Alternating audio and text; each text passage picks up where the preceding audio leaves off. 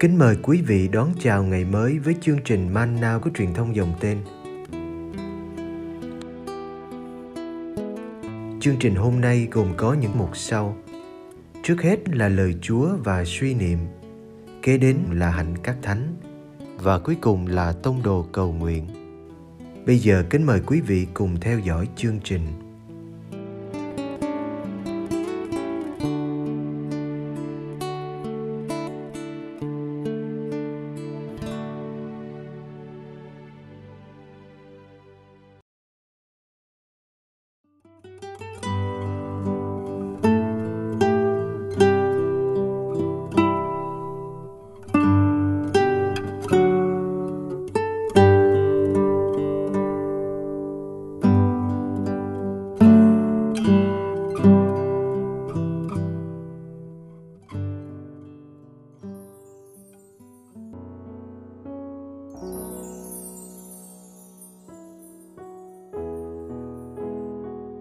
Đức Giêsu xưng mình là con Thiên Chúa.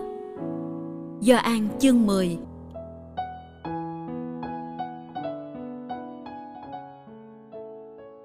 Khi ấy ở Jerusalem, người ta đang mừng lễ cung hiến đền thờ. Bấy giờ là mùa đông. Đức Giêsu đi đi lại lại trong đền thờ, tại hành lang Salomon.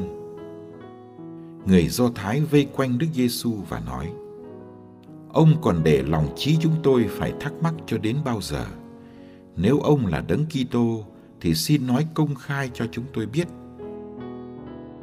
Đức Giêsu đáp: Tôi đã nói với các ông rồi mà các ông không tin.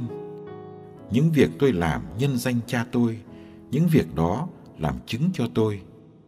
Nhưng các ông không tin vì các ông không thuộc về đoàn chiên của tôi. Chiên của tôi thì nghe tiếng tôi, tôi biết chúng và chúng theo tôi. Tôi ban cho chúng sự sống đời đời. Không bao giờ chúng phải diệt vong và không ai cướp được chúng khỏi tay tôi. Cha tôi, đấng đã ban chúng cho tôi thì lớn hơn tất cả và không ai cướp được chúng khỏi tay Chúa Cha. Tôi và Chúa Cha là một.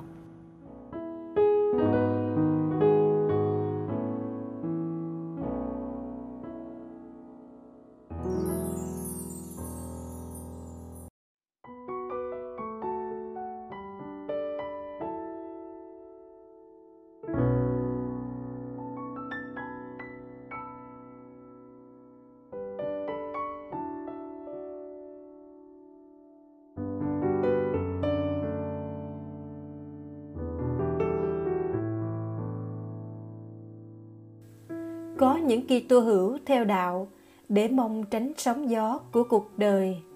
Nhưng đã có lần con thuyền chở Đức Giêsu và môn đệ gặp bão lớn. Nước tràn vào khiến thuyền gần chìm, làm môn đệ hốt hoảng. Theo Chúa, đâu phải để tránh bão, nhưng để vượt qua cơn bão. Theo Chúa, đâu phải để khỏi bị cám dỗ, nhưng để thắng cơn cám dỗ cuộc sống của người Kitô hữu không tránh khỏi những khó khăn mà những người không Kitô hữu phải đối mặt mỗi ngày. Hơn nữa, người Kitô hữu còn gặp nhiều khó khăn hơn. Có những cơn bão ập đến bất ngờ chỉ vì họ là Kitô hữu.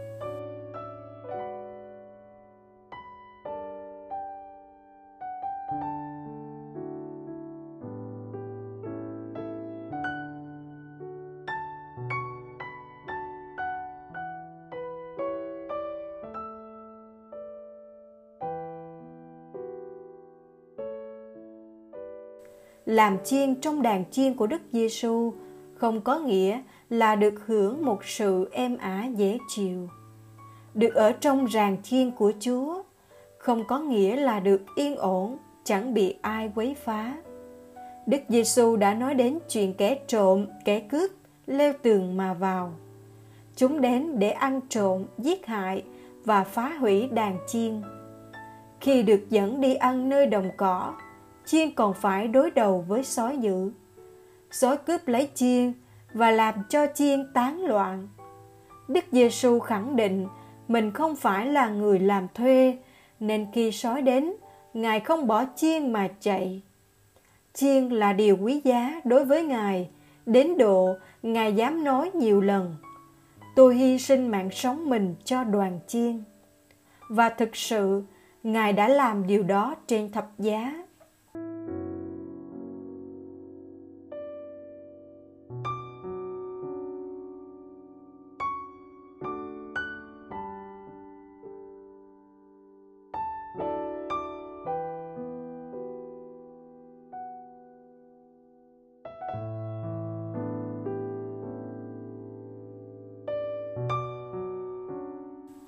Rõ ràng, bảo vệ đoàn chiên là chuyện mấy chẳng dễ dàng. Nếu Đức Giêsu, người mục tử nhân hậu mà bất khuất, đã phải hy sinh mạng sống cho đoàn chiên, thì hẳn cuộc chiến dần co phải rất ác liệt. Kẻ thù của chiên chẳng phải là kẻ kém cỏi tầm thường. Trong cuộc chiến để bảo vệ chiên, còn có sự hiện diện của cha. Chiên là của cha, và cha đã giao chiên cho Đức Giêsu. Cha và con cùng hợp tác để bảo vệ đoàn chiên, không để ai cướp chiên ra khỏi vòng tay che chở của mình. Cha và con một lòng một ý trong nhiệm vụ này. Việc bảo vệ chiên còn kéo dài mãi đến tận thế.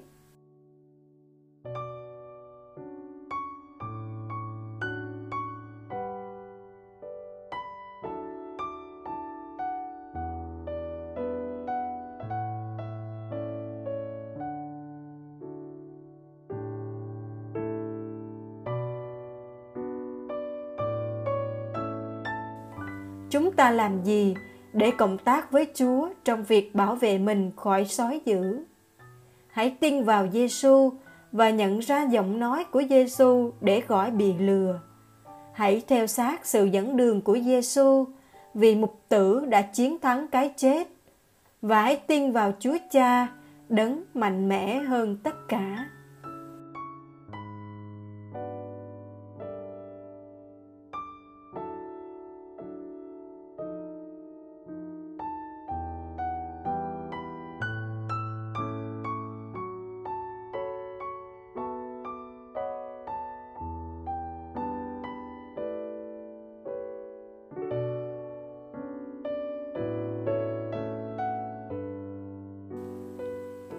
Lạy Chúa Giêsu, vì tử đạo tuyệt vời, Chúa đưa chúng con vào thế dần co liên tục. Chúa vừa chọn chúng con ra khỏi trần gian, lại vừa sai chúng con vào trong thế gian đó. Thế gian này vàng thâu lẫn lộn, có khi vàng chỉ là lớp mạ bên ngoài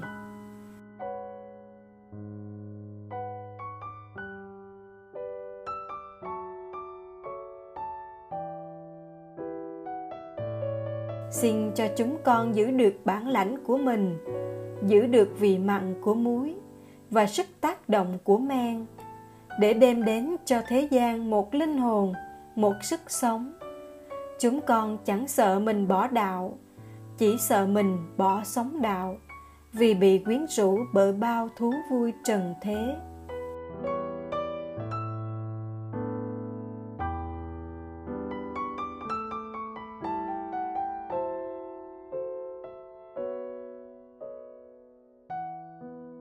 Xin cho chúng con đừng bao giờ quên rằng chúng con mang dòng máu của các vị tử đạo, những người đã đặt Chúa lên trên mạng sống. Lạy Chúa Giêsu, nếu thế gian ghét chúng con, thì xin cho chúng con cảm thấy niềm vui của người được diễm phúc nên giống Chúa. Amen.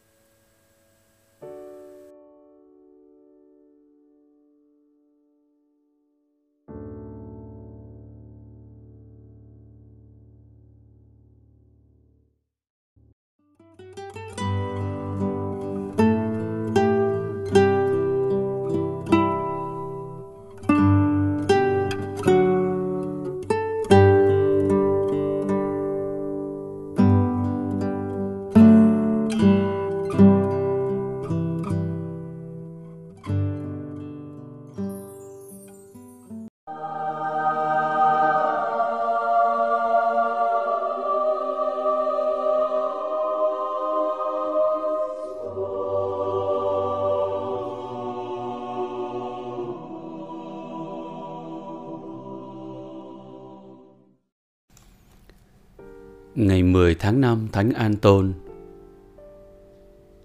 Thánh An Tôn sống vào thế kỷ thứ 15 Ngay lúc còn trẻ An Tôn đã tỏ ra là một con người có năng lực tuyệt vời. Người ta kể chuyện rằng khi lên 15 tuổi An Tôn xin gia nhập dòng Thánh Đa Minh. Trông An Tôn lúc ấy rất bé nhỏ và non trẻ. Cha bể trên chăm chú nhìn An Tôn hồi lâu rồi nói, Được, ta sẽ nhận con với điều kiện con phải học thuộc lòng sắc lệnh về ân sủng. Sắc lệnh về ân sủng là một tập sách dày hàng trăm trang. Bằng không, cha bề trên nói tiếp, ta sẽ không nhận con.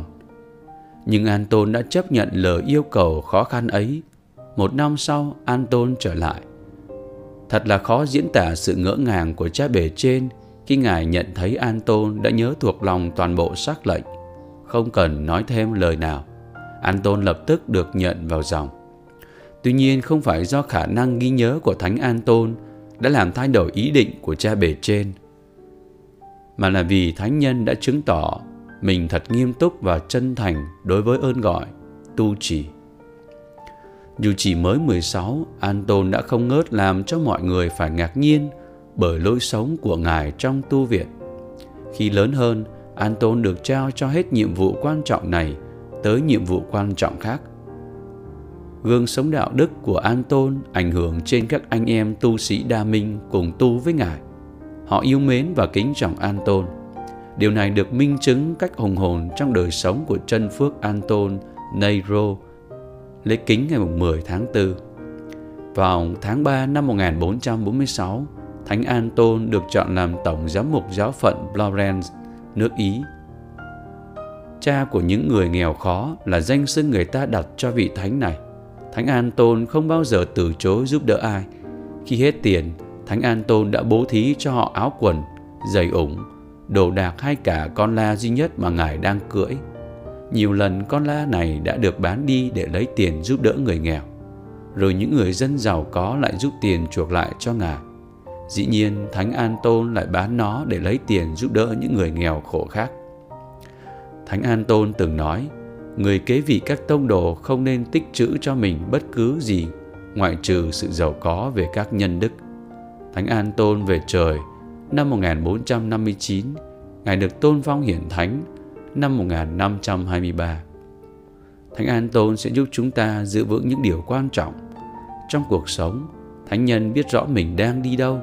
Thánh Nhân đã muốn sống trung thành với lý tưởng của mình cho đến lúc mãn đời chúng ta hãy nài xin thánh nhân chúng ta được trung thành với Đức Chúa Giêsu như Ngài.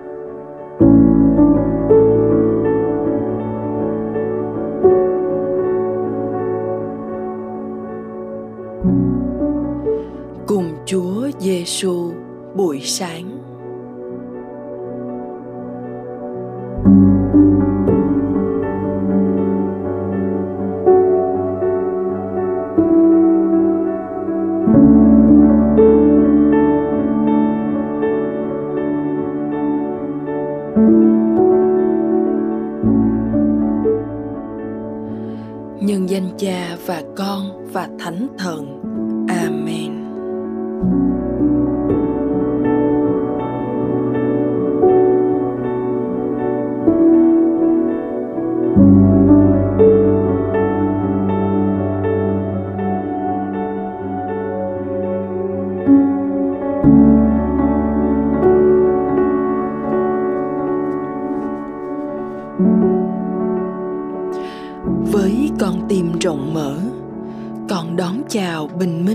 Mới và thân thưa rằng, lạy cha, con sẵn sàng đón nhận sứ mạng tình yêu cha trao cho con.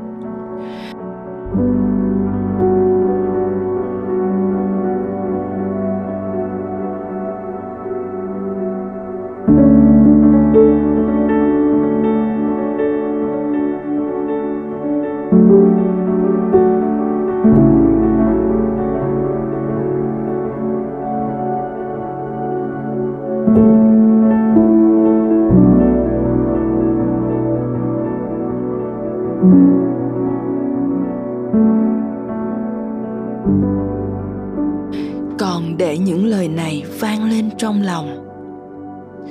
Tôi là cửa, ai qua tôi mà vào thì sẽ được cứu. Người ấy sẽ ra vào và gặp được đồng cỏ. hôm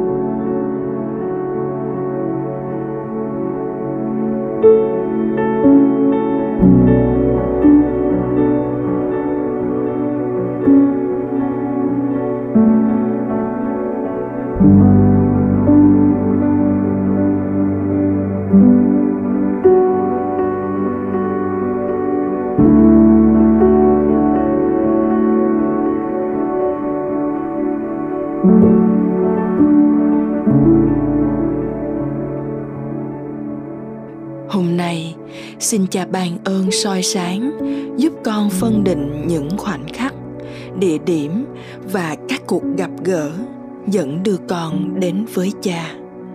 Giúp con lớn lên trong tình yêu và tinh thần phục vụ.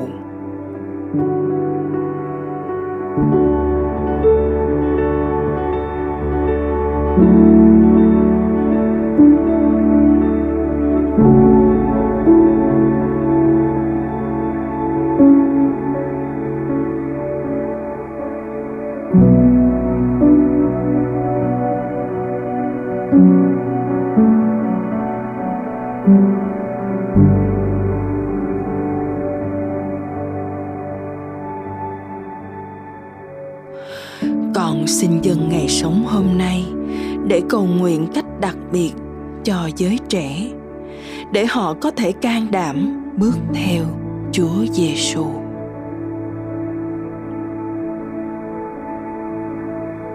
Lạy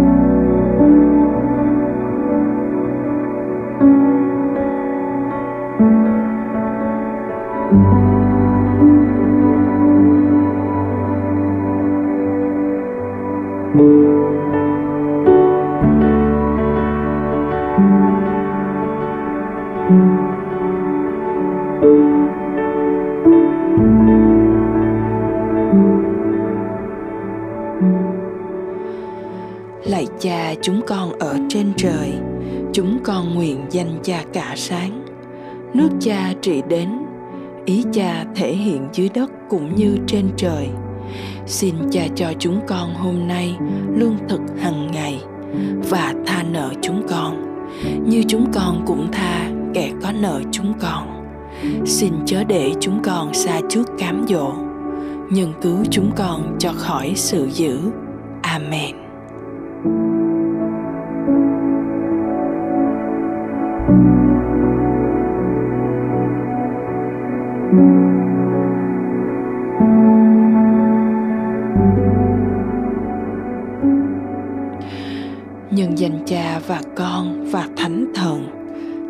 Amen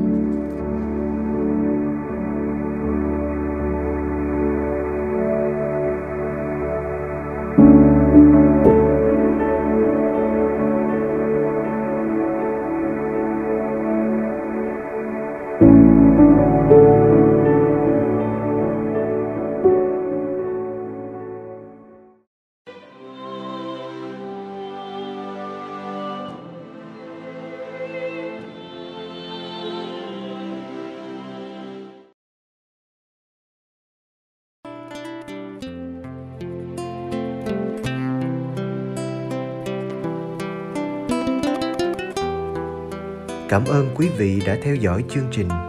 Kính chúc quý vị một ngày mới tràn đầy niềm vui và ân sủng của Chúa và mẹ Maria.